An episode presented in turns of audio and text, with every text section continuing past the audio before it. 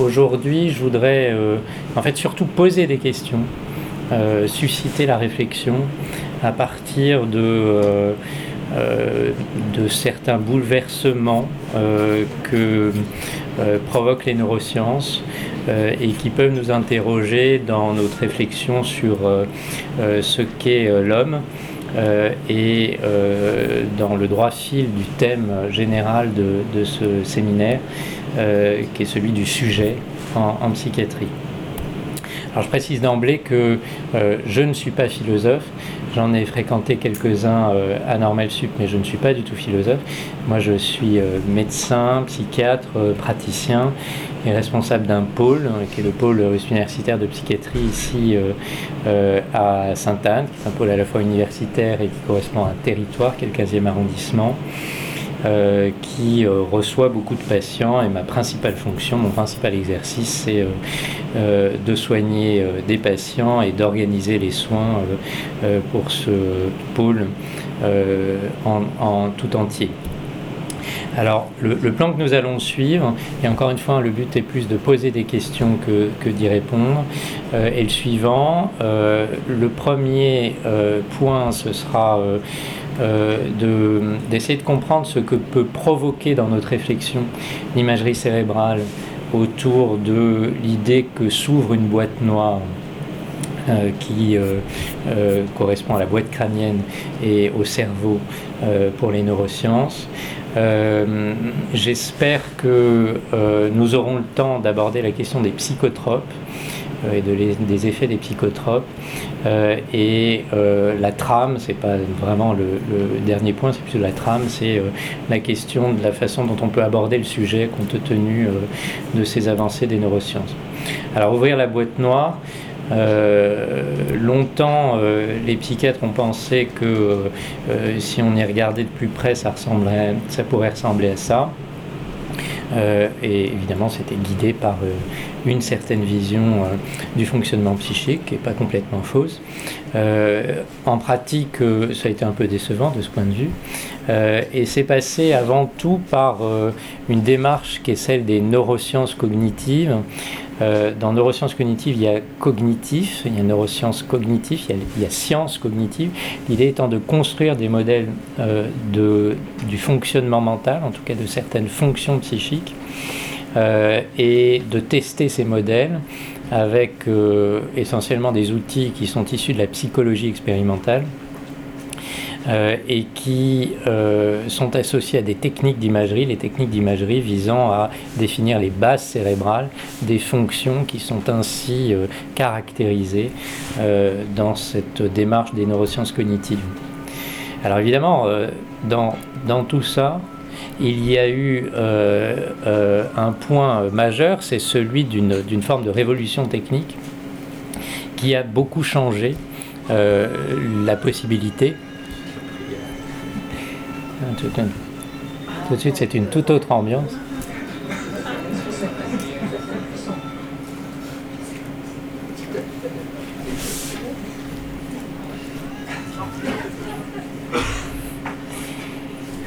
Donc une révolution technique, des révolutions techniques. Et je vous donne quelques exemples. Par exemple, le phénomène dit de clarity. Alors j'espère que les vidéos vont fonctionner. Clarity, c'est une technique qui consiste à rendre transparents les organes. Ce qui va permettre d'en conserver toute la structure et en même temps d'aller pouvoir les explorer grâce aux techniques d'imagerie. C'est l'une des dernières techniques développées. Et donc là, vous avez deux cerveaux de souris. Un ici que vous voyez parfaitement et un ici qui est celui de la souris invisible dont le cerveau a été rendu transparent.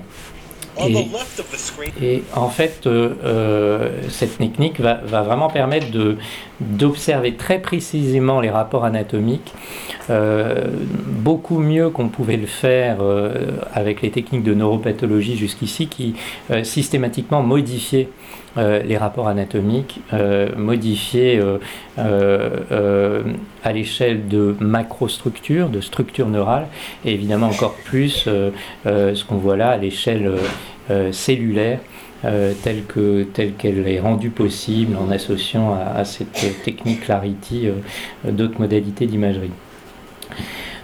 Alors, révolution technique, mais il faut assez vite se méfier de l'effet fascinant des images, ce d'autant que dans la démarche scientifique, ça a amené souvent à prendre des corrélations pour des mécanismes causaux ou en tout cas déterminants des propriétés, alors que ça n'est pas du tout ça n'a évidemment pas du tout le même sens d'un point de vue scientifique, et ça correspond à ce qu'on appelle parfois l'effet arbre de Noël, c'est-à-dire cette idée que nous puissions montrer dans le cerveau telle ou telle région qui s'allume, et puisqu'elle s'allume en même temps que telle pensée ou type de pensée, alors c'est ici qu'elle s'incarne. Évidemment, c'est bien souvent faux, et l'élément qui est nécessaire pour lier formellement cette région cérébrale à telle propriété, c'est de pouvoir montrer que en l'absence de cette propriété, il existe bien une altération, une absence de cette fonction cérébrale telle qu'elle est caractérisée. Pour préciser, ça veut dire qu'il faut montrer que cette région est nécessaire à, et pas uniquement qu'elle s'active quand, par exemple, il y a une émotion ou un processus psychique donné. Et ça, c'est rendu possible par d'autres techniques qui sont des techniques qui vont interagir avec le cerveau, qui ne visent pas seulement à mesurer l'activité du cerveau.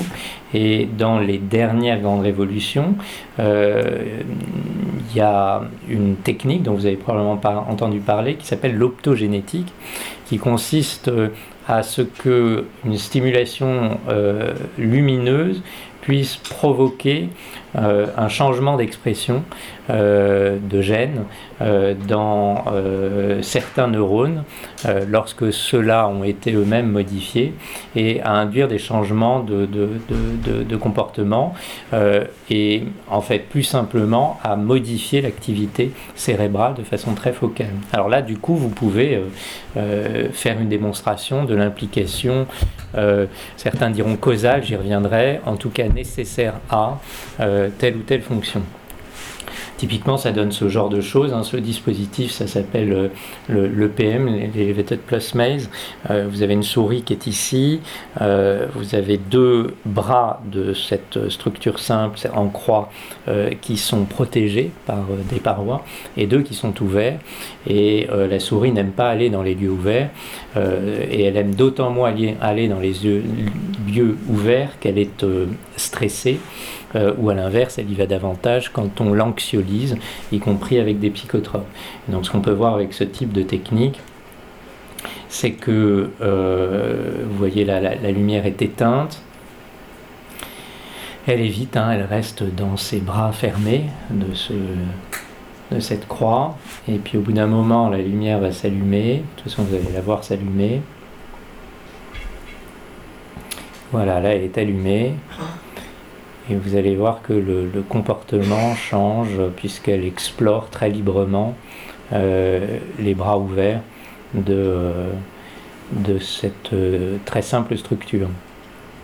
Là, vous reproduisez les effets anxiolytiques, par exemple, d'une vasodiazépine chez la souris. Ici, ça permet de caractériser le rôle clé de l'hippocampe ventral dans l'anxiolyse, en montrant qu'en stimulant cette région, et pas par l'administration d'un psychotrope qui agit sur l'ensemble du corps, l'ensemble du cerveau notamment, vous avez un changement du comportement. Alors, est-ce que ça existe chez l'homme ? Alors oui, ça existe chez l'homme, avant tout à visée thérapeutique. Et la personne que vous voyez là, c'est le professeur Benabib, qui est un de nos scientifiques les plus connus, qui est neurochirurgien à Grenoble, et qui a mis en place des techniques de stimulation cérébrale profonde, essentiellement pour des patients qui souffrent de maladie de Parkinson. Et c'est pas du registre de la recherche, c'est aujourd'hui une pratique assez courante pour certaines maladies de Parkinson, pour certains patients souffrant de maladie de Parkinson, consiste à implanter des électrodes, comme on le voit ici, à l'intérieur du cerveau. Donc c'est une technique neurochirurgicale dans des régions très précises du cerveau, sous-corticales. Ce sont des sortes de hubs impliqués dans la motricité et avec des effets. Il faut avoir vu une fois parce que vraiment c'est assez spectaculaire. Je vous montre l'exemple de ce patient qui a un tremblement parkinsonien typique. Donc vous imaginez qu'il est très invalidant. Vous voyez aussi qu'il a, dans les autres symptômes que ce tremblement, une akinésie avec un visage qu'on qualifie d'hypomimique, peu expressif, une perte de l'expressivité faciale. Et puis là, ce qui est en train d'être fait, c'est le réglage de ce qu'on peut considérer comme un pacemaker qui donc va modifier l'activité cérébrale. Et vous voyez s'interrompre complètement ce tremblement qui était très invalidant. Vous voyez le patient dont le visage est tout de suite plus expressif, qui montre motricité fine, un élément important de la voie microstriée telle qu'impliquée dans la maladie de Parkinson, et qui est souriant et manifestement transformé. Donc ça n'est plus à ce jour uniquement une technique d'investigation scientifique, c'est une technique thérapeutique. Il y a des dizaines de milliers de patients qui ont bénéficié de ce type de thérapeutique dont on peut dire qu'elle est passée dans la pratique courante.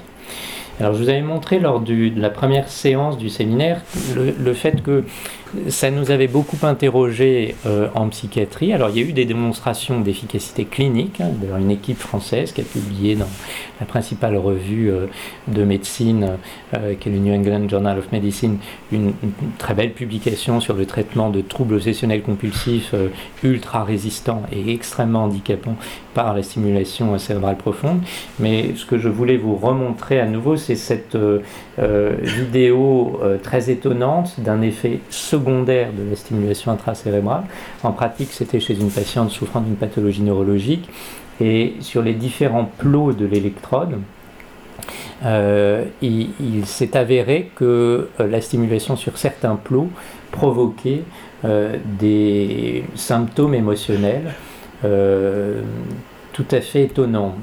Alors là pour le coup je vais remettre le son, je ne sais pas si vous l'aurez mais je parlerai sinon. Non. Je vais juste déplacer ça un peu. J'espère que je ne l'ai pas éteint, je crois pas.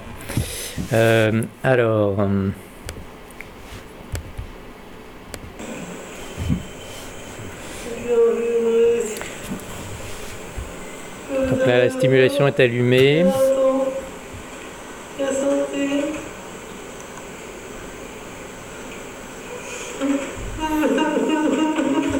Voix très douloureuse. Le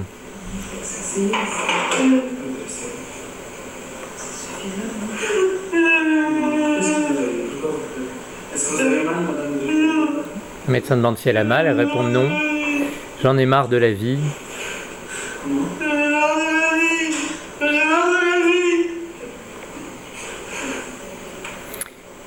Et donc, à quelques minutes d'intervalle, la stimulation est éteinte ici et elle est toute étonnée de ce qui s'est passé.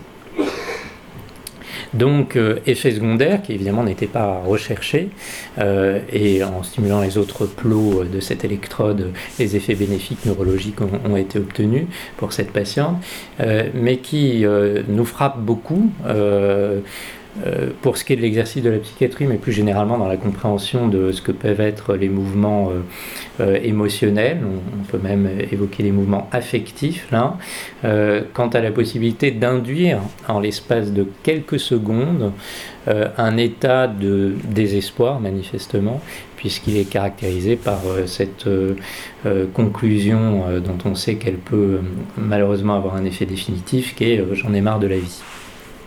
et à quelques minutes près, on retrouve cette personne dans de toute autre disposition, qui n'est pas seulement le passage des pleurs au rire, hein, on voit bien que l'ensemble de son rapport au monde est modifié en l'espace de quelques minutes. Alors, partant de cette observation, premièrement, ça suscite un effet de territoire qui est celui de la place de cet organe, le cerveau, au sein de la médecine. L'ancien chef de service de la Pitié-Salpêtrière, Jean-François Lillère, avait cette belle expression, alors dans un contexte très particulier, hein, qui est celui de la toute-puissance des neurologues à la Salpêtrière, la répartition des forces étant à peu près inverse ici à Sainte-Anne, et cette phrase est la suivante: le cerveau est l'organe dont les neurologues se pensent propriétaires et dont les psychiatres seraient les locataires. En pratique, aujourd'hui, certains pensent en termes de neurosciences cliniques, et dans les neurosciences cliniques, ils incluent très volontiers, sur la base du type de travaux de recherche et d'observation que j'ai rapidement survolé là, la psychiatrie, en se disant finalement il y a un organe en commun avec des expressions différentes, pour certains la motricité, pour d'autres la régulation des affects, et ça donne lieu à des exercices différents, celui du neurologue, celui du psychiatre, mais finalement la démarche est commune. Et nous aurions donc à faire face à tous les conflits que certains d'entre vous connaissent peut-être de copropriété quant à cet organe. Alors évidemment, d'autres n'aspirent pas à cette appellation générique des neurosciences cliniques et considèrent qu'il faut resituer une autre forme de causalité, qui est la causalité psychique, et c'est typiquement la pensée d'André Green, qui dans cet ouvrage d'ailleurs était très clairement, de toute façon il écrivait très clairement, qui était très, très clairement explicité. Alors c'est une façon de penser qui nous pose problème pour plusieurs raisons. La première, en surface, hein, c'est que très vite, elle aboutit à une forme de dualisme, en tout cas, elle doit se réfugier dans une forme de dualisme qui serait donc le monde biologique versus le monde psychique. Chacun aurait sa causalité, ses mécanismes déterminants, et nous ne pourrions superposer l'un sur l'autre, dans un sens ou dans l'autre.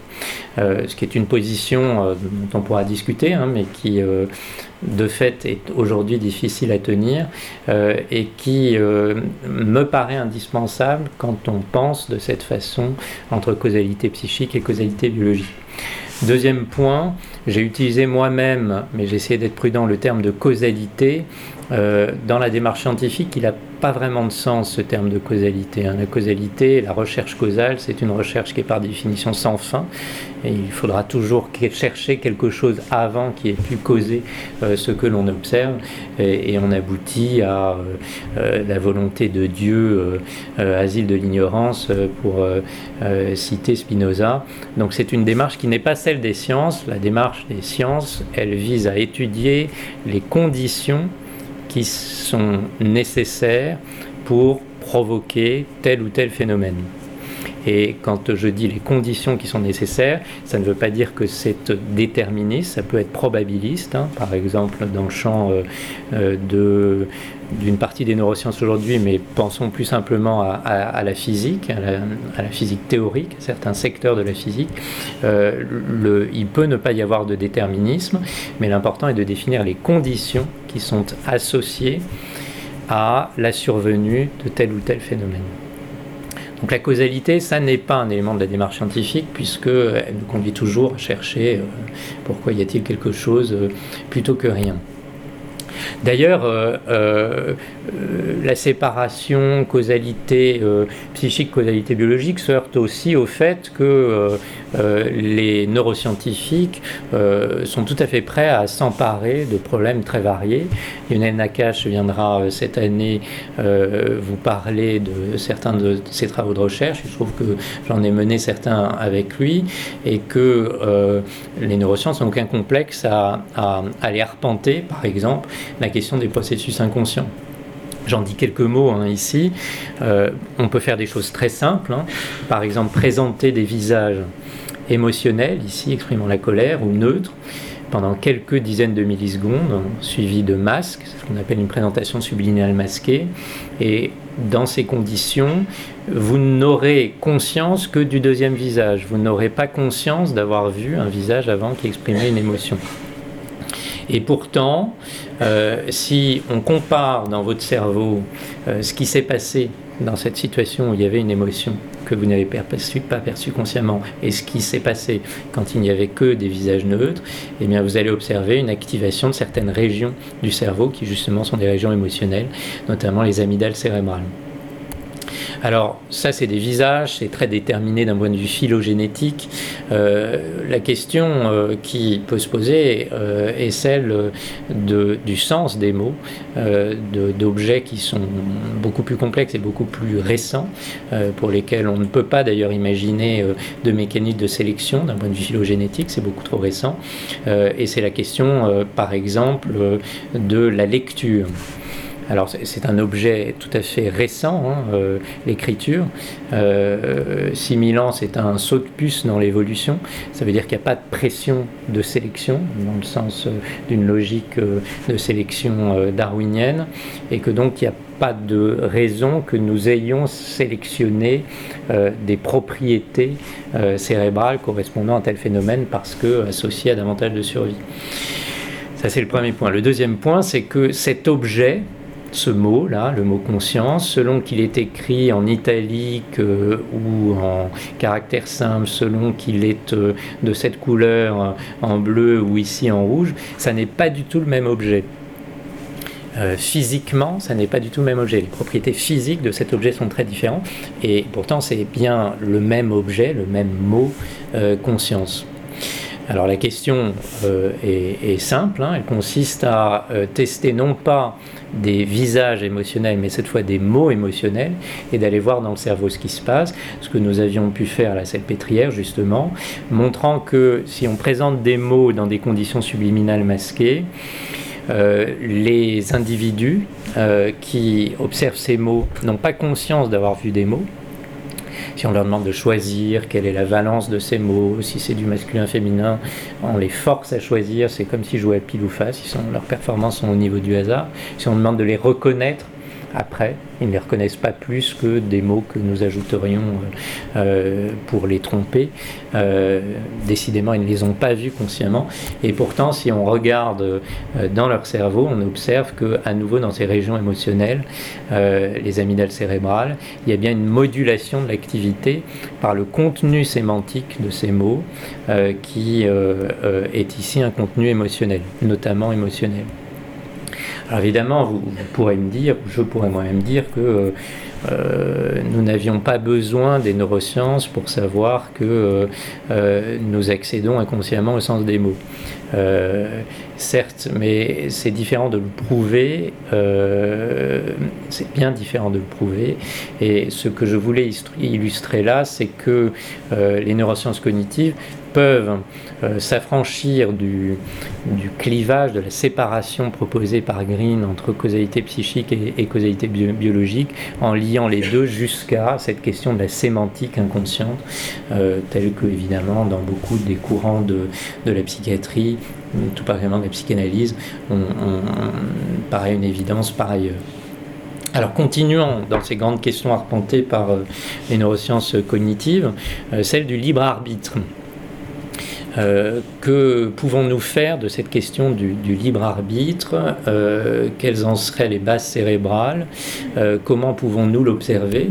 Et alors pour ça on peut faire des expériences très simples. C'est une publication il y a quelques années dans Nature Neuroscience qui s'intéresse à l'activité de votre cerveau au moment où vous prenez une décision, mais également avant que vous ayez pris cette décision.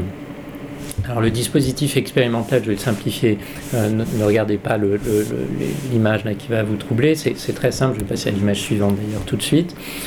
En fait, on va vous demander de choisir à certains moments si vous voulez cliquer le bouton à droite ou le bouton à gauche. Et on va vous demander d'indiquer à quel moment vous avez pris cette décision. Quel moment vous avez conscience d'avoir pris cette décision. Et on va suivre votre activité cérébrale aux différents temps, c'est-à-dire au moment où vous cliquez sur le bouton, mais aussi avant que vous ayez cliqué sur le bouton. Et qu'est-ce qu'on observe? C'est qu'au moment où vous cliquez sur le bouton, vous avez une activation du cortex prémoteur et moteur contralatéral. Ça, c'est tout à fait évident, c'est-à-dire que vous choisissez la gauche, c'est votre cortex prémoteur et moteur qui s'active à droite.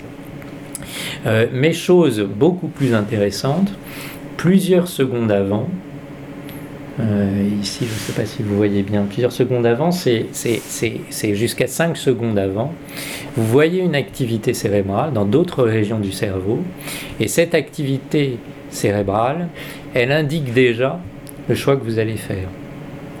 Donc, si j'enregistre votre activité cérébrale en vous laissant le choix de prendre une décision et de nous indiquer quand vous avez pris cette décision, je vais bien observer une activité cérébrale correspondant à l'action dépendant de cette décision, mais j'ai aussi observé une activité cérébrale qui précède cette action et qui précède même la conscience que vous avez d'avoir pris cette décision.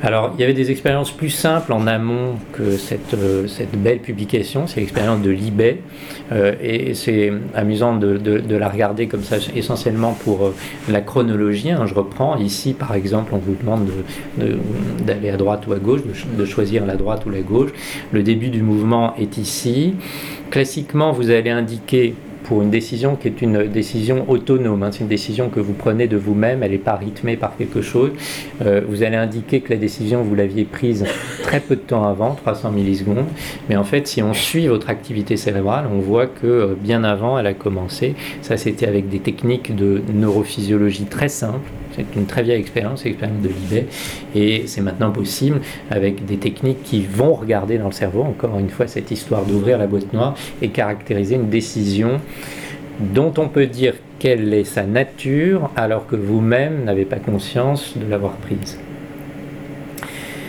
Alors plutôt que la causalité, dont je vous ai dit qu'il y avait toutes les raisons de s'en méfier, c'est pas une démarche scientifique, et puis elle aboutit à nécessairement une référence au dualisme dont on pourra en discuter, il ne nous paraît pas légitime qu'elle abrite précisément notre pensée. Plutôt que cette question de la causalité, la question qui se pose, c'est en fait celle du sujet. Qui est le sujet de ce cerveau qui s'active pour permettre des processus aussi complexes que l'accès au sens des mots inconsciemment et qui s'active de façon à déterminer une décision avant même que vous ayez conscience d'avoir pris cette décision.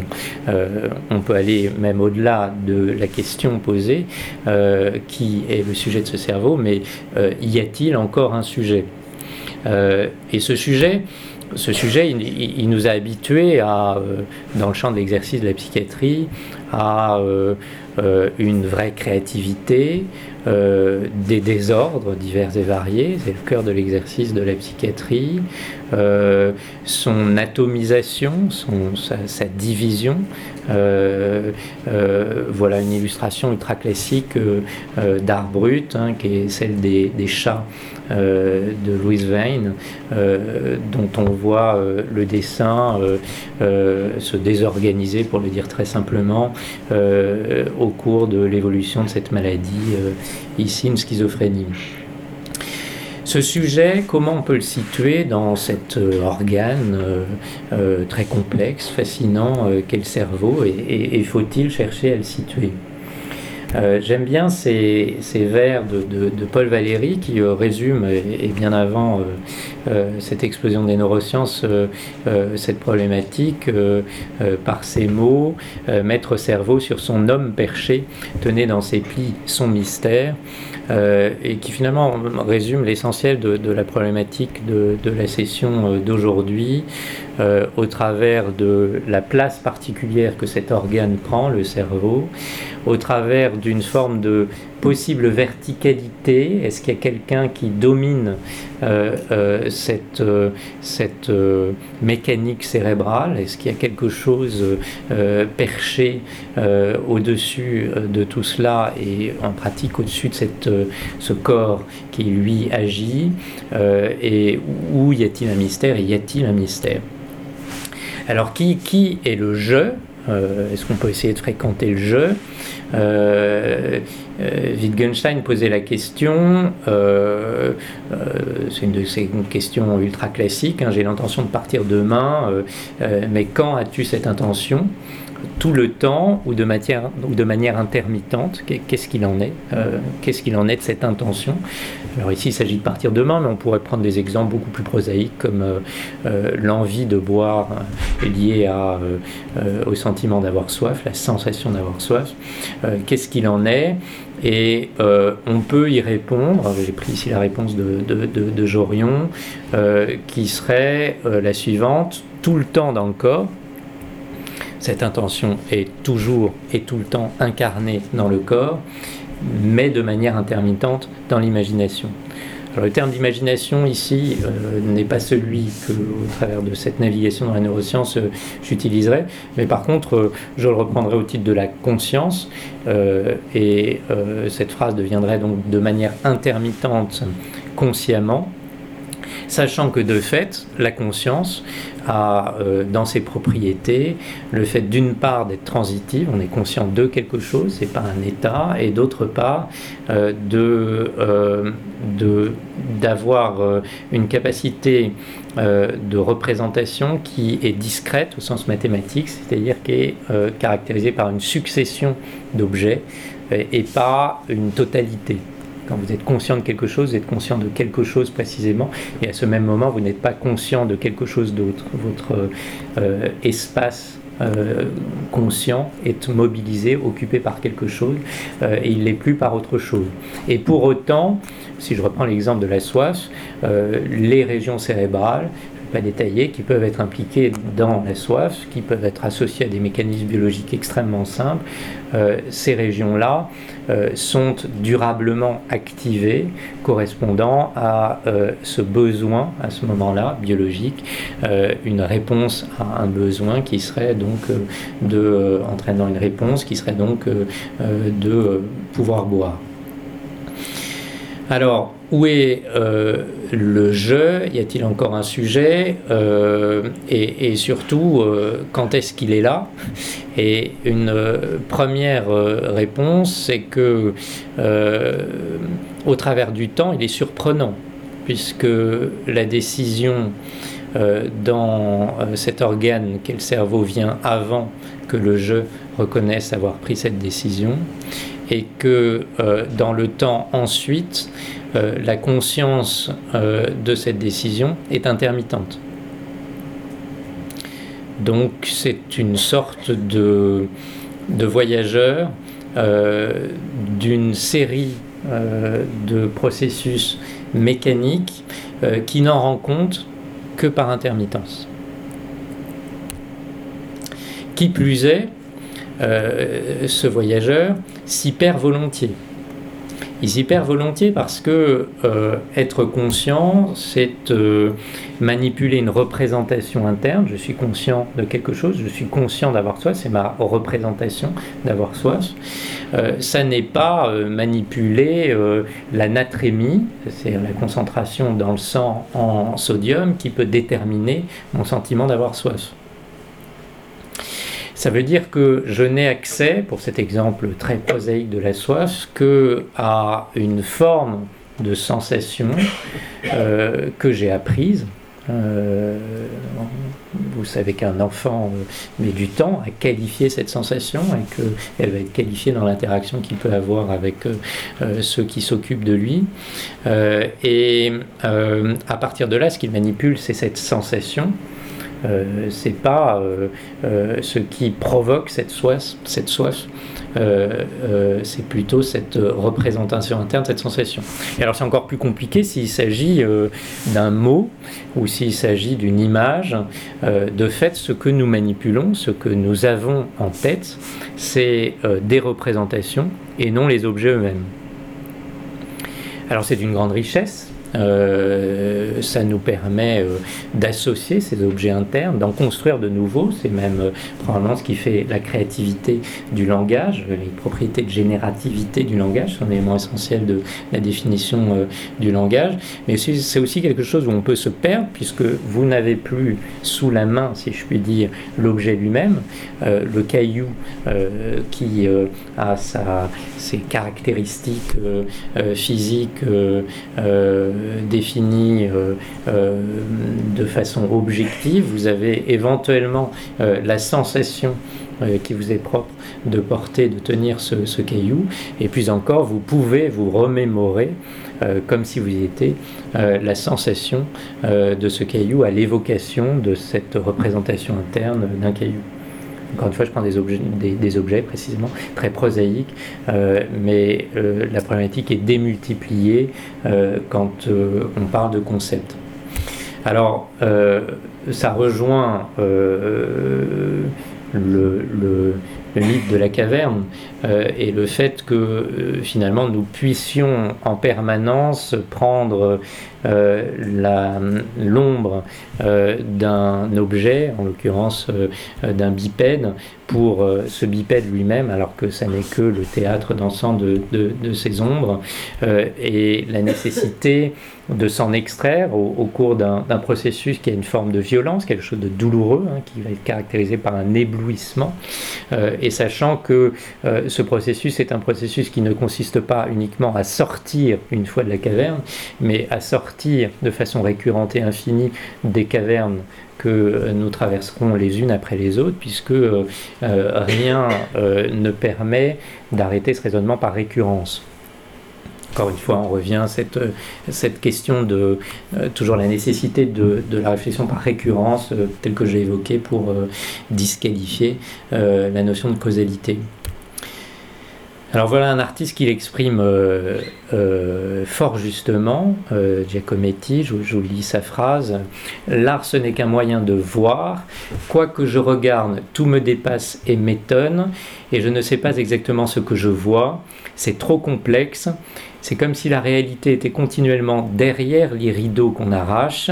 Il y en a encore une autre, toujours une autre. » Vous voyez cette récurrence.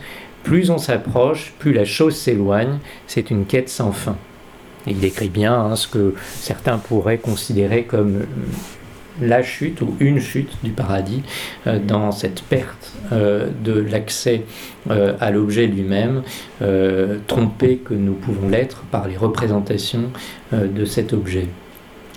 Alors ça peut se jouer, puisque j'ai parlé de conscience et d'intermittence de la conscience, aussi dans des rapports différents entre ce que j'appréhende immédiatement et ce que je peux construire délibérément, si toutefois il est encore possible de délibérer, confère ce que je vous ai montré concernant le libre arbitre. Et voilà un autre exemple ultra connu, qu'aime bien utiliser d'ailleurs Lionel Naccache, peut-être l'utilisera aussi, avec l'immédiateté de cette représentation et de tout ce qu'elle peut induire. Peut-être sentez-vous immédiatement l'odeur bien particulière du tabac amsterdamer, et dans le même temps, cette représentation d'une pipe n'est pas une pipe.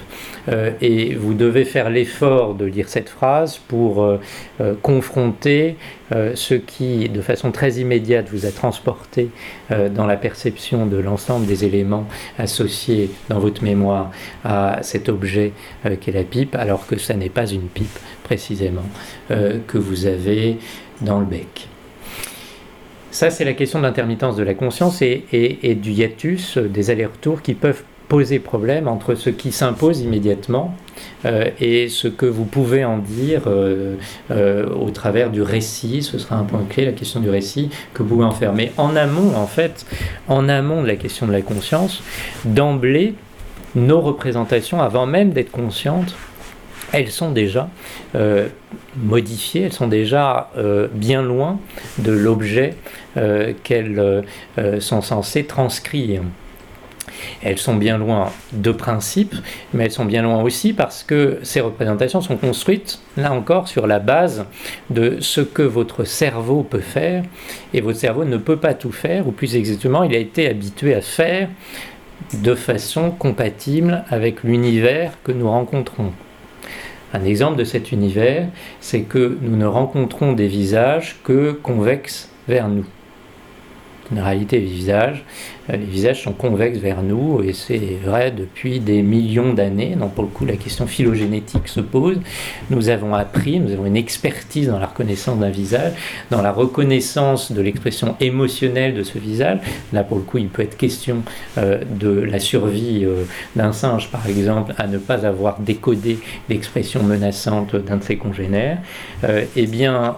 Votre cerveau, il a été sélectionné par l'évolution pour rendre compte de cette propriété qui est la bonne reconnaissance d'un visage, pour lequel on est plus ou moins doué d'ailleurs, pour différentes raisons.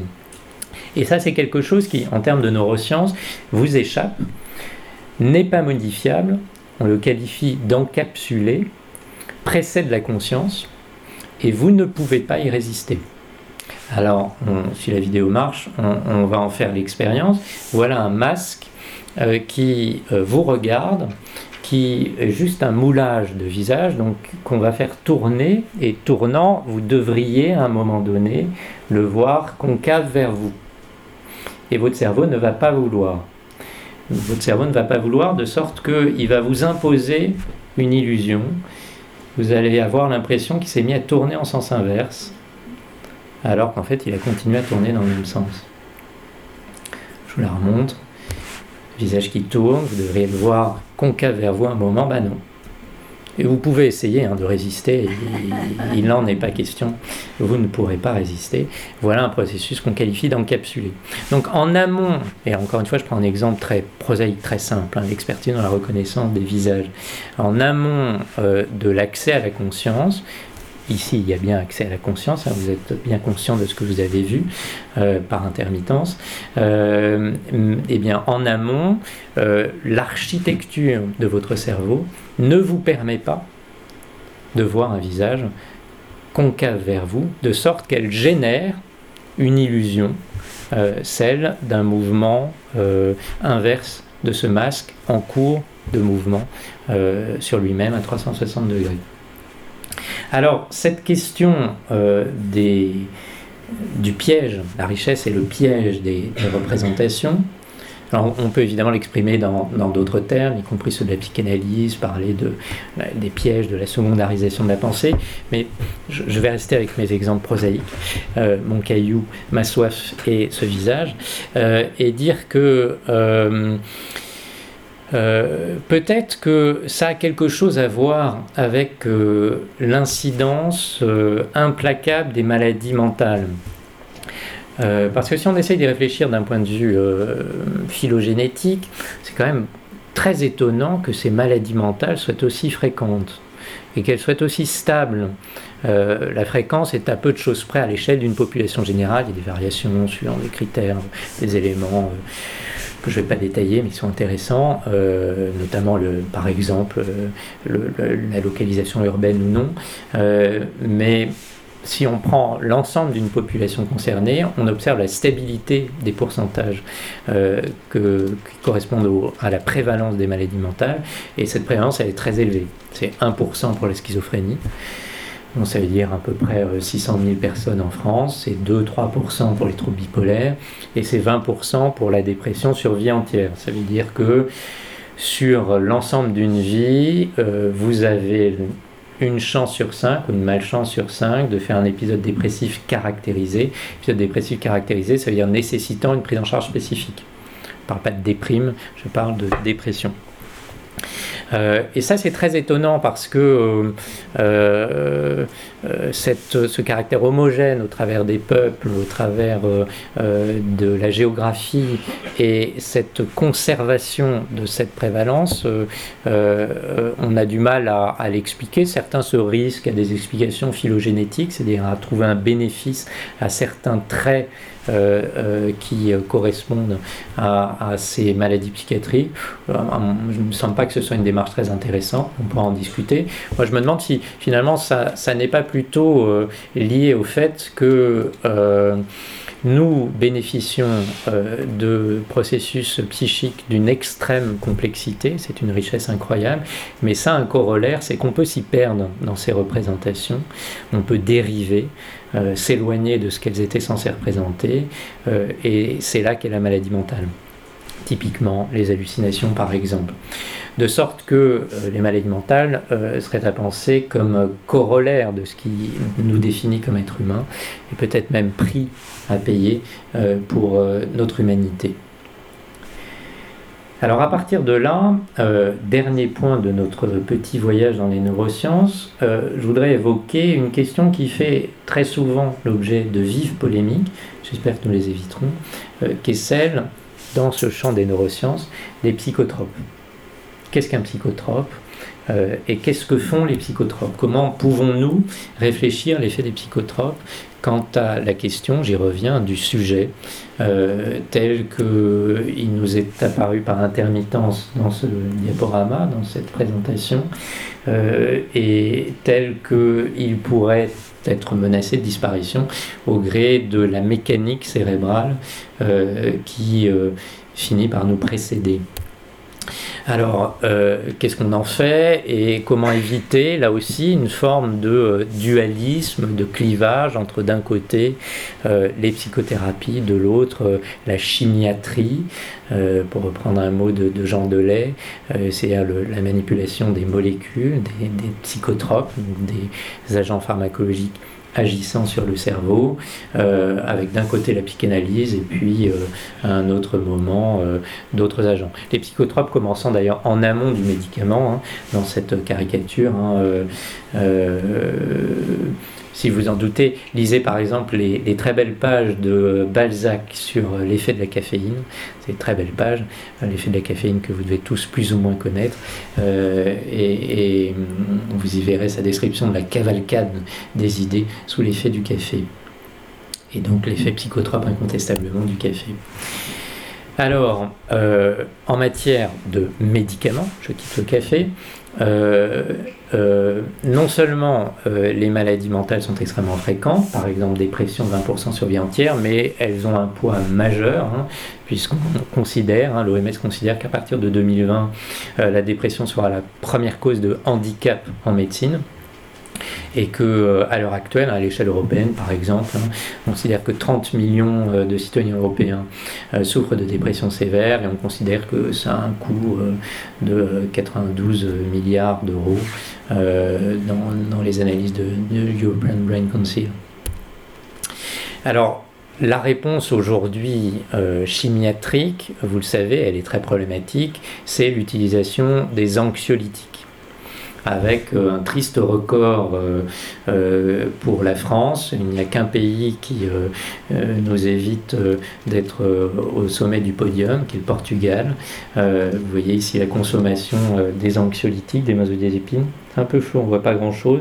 Les pays qui consomment peu, hein, c'est les Pays-Bas, le Danemark, et à l'autre échelle, c'est les Latins. Donc la France, l'Espagne, le Portugal, avec une consommation qui est majeure, qui est le fait essentiellement de prescripteurs libéraux. Je ne dis pas ça parce qu'on est dans un lieu hospitalier, mais pour rappeler l'origine de ces prescriptions, à 90% de ces prescriptions émanant de libéraux, et parmi ces libéraux, à 90% de médecins généralistes. Le métier de médecin généraliste est un métier extrêmement difficile, avec une situation qui est doublement problématique. Premièrement, le fait que ces médecins n'ont pas le temps de prendre le temps avec leurs patients, et d'autre part, le fait qu'ils ne sont pas formés à l'utilisation des psychotropes, ou très mal formés, de sorte que c'est devenu aujourd'hui un vrai problème de santé publique. En 2012, on considérait que 10 millions de Français, donc 1/6, avaient consommé au moins une fois une benzodiazépine. Et vous savez aujourd'hui toutes les questions qu'on pose autour de cette dépendance, y compris d'ailleurs de sur-risque de maladie d'Alzheimer. Alors ça rappelle ce titre fameux des Rolling Stones sur les Mother's Little Helpers, évoquant donc ça l'aide à faire son chemin, ça l'aide à passer au travers de cette journée active. C'était bien avant la question de la charge mentale, celle des Little Helpers, des mères surchargées, et on avait le droit d'ailleurs à des publicités incroyables comme ça, telles que cette boîte de bonbons remplie d'anxiolytiques, benzodiazépines ou assimilés. Alors, au-delà des anxiolytiques, il y a la question des antidépresseurs, puisque je parlais de la dépression. Et les antidépresseurs, il y a un problème de prescription en France, beaucoup moins important que celui des benzodiazépines. Pour l'essentiel, la problématique de la prescription des psychotropes en France est une problématique liée à l'utilisation des anxiolytiques, beaucoup plus qu'à l'utilisation des antidépresseurs. Cela étant, pour les antidépresseurs eux-mêmes, il y a une problématique qui est liée à une mauvaise prescription, c'est-à-dire une prescription inutile ou non recommandée pour des patients qui ne devraient donc pas relever de ce type de thérapeutique, et à l'inverse, des patients qui en relèvent assurément et qui n'en bénéficient pas. Je rappelle d'ailleurs, parce qu'il y a pu y avoir différentes polémiques, on pourra en discuter, mais que les antidépresseurs, dans des essais cliniques bien menés en double aveugle, permettent d'obtenir la rémission des patients déprimés dans plus de la moitié des cas. En pratique, on monte jusqu'à 2/3. Que l'efficacité des antidépresseurs est d'autant plus élevée que la dépression est sévère, et d'ailleurs l'indication c'est la dépression, l'épisode dépressif caractérisé modéré à sévère, et pas l'épisode dépressif caractérisé d'intensité légère. Quant à la question du risque suicidaire, se sont posées de multiples questions avec ce qu'on appelle des black box, des signaux épidémiologiques sur les risques liés à l'utilisation des antidépresseurs, de majoration potentielle du risque suicidaire. En fait, c'est quelque chose que les psychiatres connaissent depuis bien longtemps sous la forme de ce qu'on appelle la levée d'inhibition. Ce que l'on observe, c'est que quand on réduit à l'échelle d'une population l'accès aux antidépresseurs, et ça a été l'effet de la black box, le taux de suicide augmente, et à l'inverse, l'accès à la thérapeutique antidépresseur diminue le taux de suicide. D'ailleurs, c'est une représentation là, assez simple, faite il y a une dizaine d'années, où on voit le taux de suicide qui est peu importe le type de mesure, qui est ici pour ce qui est de l'échelle à 12-13, et qui va fortement diminuer, à peu près en parallèle que on prescrit de la fluoxétine, le chef de file des antidépresseurs de nouvelle génération qui est le Prozac. Alors pour être parfaitement honnête, si on suit la courbe, en fait ici ça remonte un peu, et donc il y a des chiffres qu'on peut reprendre, on devrait être à peu près à ce niveau-là. En tout cas, on n'est pas au niveau qui a précédé la possibilité d'accès à ces antidépresseurs. Ces antidépresseurs qu'on appelle inhibiteurs de la recapture de la sérotonine, type Prozac, c'est les antidépresseurs qui sont pas plus efficaces que les précédents. Ils sont peut-être même moins efficaces que les précédents, mais ils sont beaucoup mieux tolérés, il y a beaucoup moins d'effets secondaires, de sorte que la prescription est devenue beaucoup plus large. Alors, quelle est la pharmacopée ? Elle est très riche, voilà l'ensemble des molécules qui existaient à la fin des années 2000. Aujourd'hui, Cipriani prépare une nouvelle méta-analyse des effets qui compare toutes ces molécules. Donc, il y a plein d'antidépresseurs. Et je redis que ces antidépresseurs, ils ont une fonction essentielle, c'est de corriger un état pathologique de grande souffrance, de douleur morale, qu'est la dépression, pour un épisode dépressif caractérisé d'intensité modérée à sévère. Voilà la vocation des antidépresseurs et quelques autres indications, mais voilà pourquoi nous les utilisons.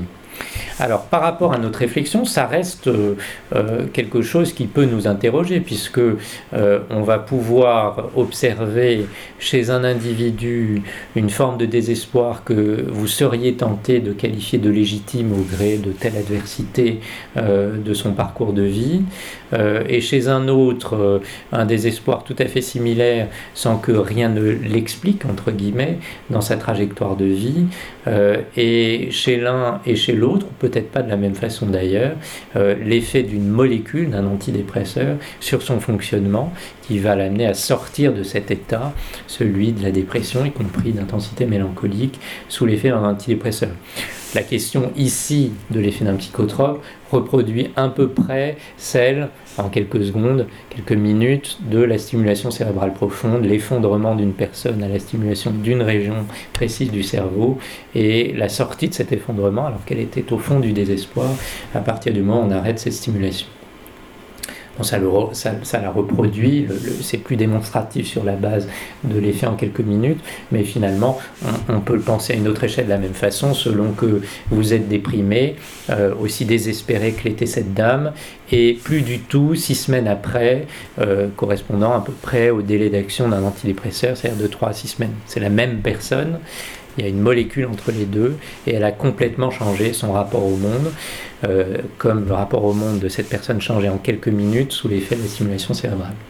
Ça, c'est la question de l'effet antidépresseur, dans l'épisode dépressif caractérisé d'intensité modérée à sévère. Mais on est obligé, je finirai là-dessus, d'aller un peu plus loin encore et de se dire que ça n'est pas que la pathologie qui pourrait être finalement décrite comme vous attrapez une dépression comme vous attrapez une infection. D'ailleurs, certains pensent que c'est de nature infectieuse. D'ailleurs, il y a plein d'éléments qui peuvent alimenter cette hypothèse quant au rôle de l'inflammation dans la dépression. Il y a plein de choses dont on peut en dire. Mais finalement, vous en faites quelque chose d'assez exogène, de quelque chose qui vous tombe dessus. Le terme exogène est contraire à l'utilisation qu'on en fait en médecine. Justement, on parlerait d'endogène. Mais ce que je voulais dire, c'est que c'est quelque chose qui vous tombe dessus, et dont vous débarrassez comme vous pourriez vous débarrasser d'une otite avec un traitement. Sauf que ce que vous changez, ça n'est pas l'état de votre tympan, quelle que soit la douleur que provoquait cette otite, c'est votre rapport au monde, celui d'un individu qui était mélancolique et qui ne l'est plus. Donc, c'est déjà pas la même chose. Et puis au-delà de l'état pathologique, il se peut que ça modifie votre fonctionnement en amont ou en aval de la question de la pathologie. Alors il y a un livre fameux quant à cet effet qui est celui de Peter Kramer qui s'appelle Listening to Prozac et qui caractérise cet individu Kramer, la majeure partie malheureusement de sa famille a disparu dans des camps de concentration, origine juive allemande. Il est formé à la psychiatrie dans les années 60-70, c'est-à-dire au moment où la psychiatrie nord-américaine, la famille a émigré, est totalement structuré par la psychanalyse, c'est vraiment sa démarche, et il raconte dans ce livre, qui est intéressant à lire parce qu'il se livre à un exercice auquel je me prête là aussi, mais avec beaucoup plus d'acuité chez lui, qui est l'observation et le témoignage de ses propres surprises. Il ne théorise pas, il observe et il rapporte ses interrogations et il dit voilà cette patiente que j'ai en psychothérapie depuis 2 ans, 3 ans, pour laquelle rien n'avance, je suis amené à lui prescrire, moi ou un autre, ce traitement, et la question dont j'avais parfaitement défini les déterminants d'un point de vue psychodynamique se dissipe, semble se dissoudre dans l'effet de cette molécule. Et il raconte avec une grande honnêteté, je crois qu'il y a guère que nos collègues anglo-saxons pour avoir cette liberté de ton, sa surprise à voir quelque chose dont il était persuadé de, pour reprendre un terme, une façon de penser à la Green, dont il était persuadé de la causalité psychique, eh bien, il va montrer que, observer simplement que, bah oui, mais enfin, avec une molécule, comme d'autres prennent un antibiotique, ce que je pensais relever d'une causalité psychique, eh bien, n'est plus sous l'effet d'un traitement. Et puis il va raconter le phénomène inverse. Par exemple, je vous ai parlé de la levée d'inhibition, le décrit, hein, c'est vraiment un livre très agréable à lire. Il décrit par exemple ce patient pour lequel il prescrit un traitement antidépresseur et qui quelques jours après, une dizaine de jours après, arrive extrêmement tendu, une forme d'agitation interne qui l'inquiète et qui lui fait penser tout de suite à ce que j'évoquais tout à l'heure, la levée d'inhibition sous l'effet d'un traitement antidépresseur. En gros, une sorte de mise en tension qu'on peut observer parfois au début de l'effet antidépresseur où, j'essaye de le simplifier, mais c'est comme si l'énergie chez l'individu revenait alors que sa pensée, ses idées sont des idées noires. Donc c'est une forme d'énergie qui va broyer du noir et qui est extrêmement pénible comme regain au début du traitement antidépresseur avant que n'évoluent les idées noires, les idées dépressives, le plaisir des choses, etc. Donc son réflexe cette fois instruit de ce qu'il a vu chez d'autres patients sous l'effet des traitements, c'est de se dire voilà une levée d'inhibition, je vais rajouter un anxiolytique par exemple pour passer ce cap. Et en fait au gré de l'entretien, il découvre que le patient n'a pas pris le traitement. Et qu'il est extrêmement tendu parce qu'il est très mal à l'aise de revenir voir ce praticien dont il n'a pas suivi la prescription. Et donc on voit deux exemples différents qui caractérisent ces interrogations sur la possibilité de définir séparément causalité psychique et causalité biologique, en dehors de la question philosophique que j'ai esquissée autour de, à mon avis, l'impossibilité de ce dualisme, qui est simplement, oui, mais je peux me tromper dans un sens et dans l'autre, et m'attribuer cette causalité ici au fonctionnement psychique, dans ma lecture psychodynamique, alors que finalement une molécule fait disparaître complètement ce que je pensais être des éléments structurels, ou à l'inverse, j'attribue à une molécule quelque chose qui relève de la culpabilité, pour la faire simple, de ce patient face à son prescripteur, son médecin, dont il n'a pas suivi la prescription. Et alors il décrit, je prends un exemple ici, je le cite, le principal facteur de changement était donc le Prozac, qui va d'ailleurs jusqu'à quelque chose qui correspond à un autre livre très connu de la même époque, qui est Better Than Well, c'est que les individus sortant de leur dépression vont vouloir garder le traitement antidépresseur parce qu'ils disent mieux fonctionner avec qu'ils ne fonctionnaient avant. Et donc, le principal facteur de changement était donc le Prozac. Certes, il m'est arrivé de voir l'état de certains patients s'améliorer considérablement sous l'effet d'un médicament ou d'un autre, mais avec ce nouvel antidépresseur, ils me déclaraient les uns après les autres se sentir comme Sam, mieux que bien, Peter Than Well. Le Prozac semblait donc donner de l'assurance aux personnes habituellement timides. Le terme qu'il pourrait utiliser, c'est l'assertivité, de l'aplomb aux instables et des compétences sociales dignes d'un technico-commercial aux introvertis. Alors, j'imagine tout de suite les cris d'orfraie quant au caractère néolibéral du vocabulaire utilisé, mais Peter Kramer n'a pas ces complexes-là, c'est bien avant ce procès d'intention, et voilà donc ce qu'il en décrit. En décrivant bien ses propres hésitations, là je parie sur un effet biologique, pas du tout, et à l'inverse. Et je finirai par cette observation de lui et les éléments qui, à mon avis, peuvent être déterminants dans notre discussion. Je le lis. Le Prozac est-il une bonne chose ? Aujourd'hui, s'interroger sur les vertus du Prozac revient quasiment à se demander si Freud a bien fait de découvrir l'inconscient. Je ne fais pas ici référence à son utilisation dans le cas des personnes souffrant de dépression grave, mais plutôt à sa capacité à modifier la personnalité. Connaissant l'existence de l'inconscient et les effets du Prozac, il est impossible d'imaginer un monde sans eux.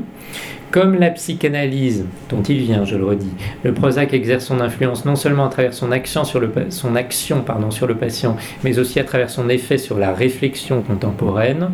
À long terme, je pense que la pharmacologie moderne imprégnera, comme la psychanalyse de Freud en son temps, le climat général dans lequel nous vivons.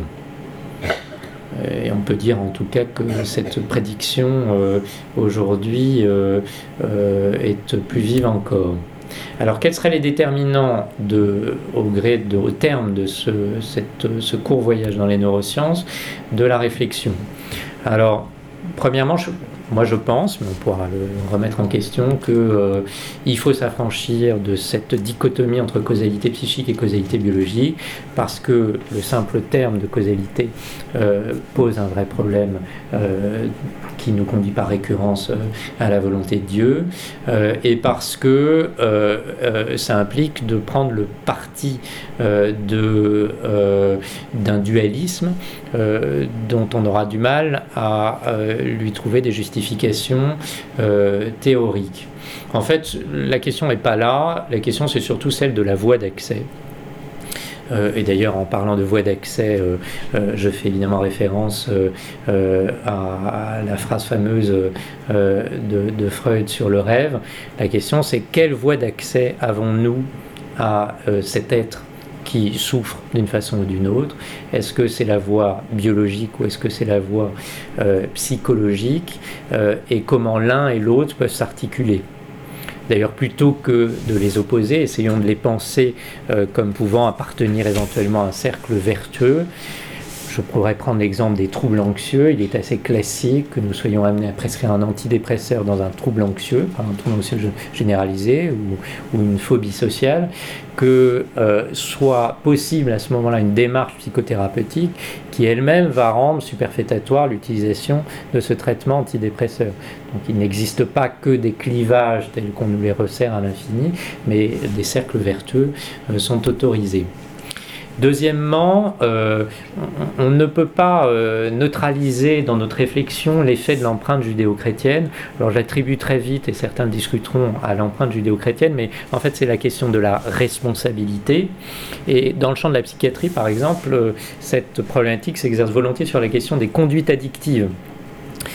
Nous, latins, psychiatres latins, pensons encore beaucoup dans le sens de l'abstinence.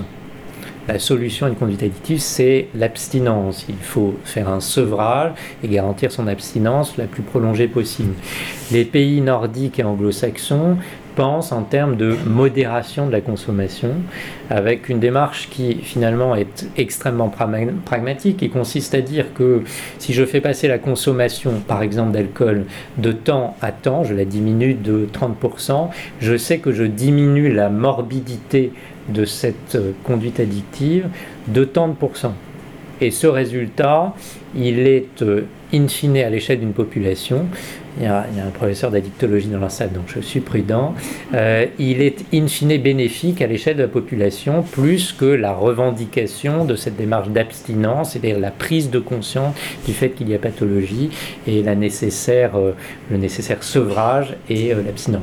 Donc, encore une fois, on voit que la position pragmatique anglo-saxonne et nordique n'est pas du tout la même que dans nos pays où l'empreinte de la responsabilité, je pourrais parler de culpabilité en fait, et de ses effets sur le comportement est beaucoup plus fort. Troisièmement, qu'est-ce qui est authentique dans tout ça? Qu'est-ce qui est authentique? Ça veut dire quelle est la stabilité d'un individu, d'un sujet, alors que j'en modifie les paramètres, j'en modifie les contours, j'en modifie drastiquement parfois l'être au monde au gré d'une intervention mécanique. Et à l'inverse, au gré d'une intervention de registre psychothérapeutique, je reprends la question du voie d'accès, je vais manifestement modifier des choses, à mes yeux des choses qui s'incarnent dans cet organe qu'est le cerveau, mais par le truchement de l'échange que j'ai avec cet individu, la psychothérapie, et pas du tout de l'effet d'une molécule, ou éventuellement même au gré des deux effets biologiques et psychothérapeutiques chez un même individu.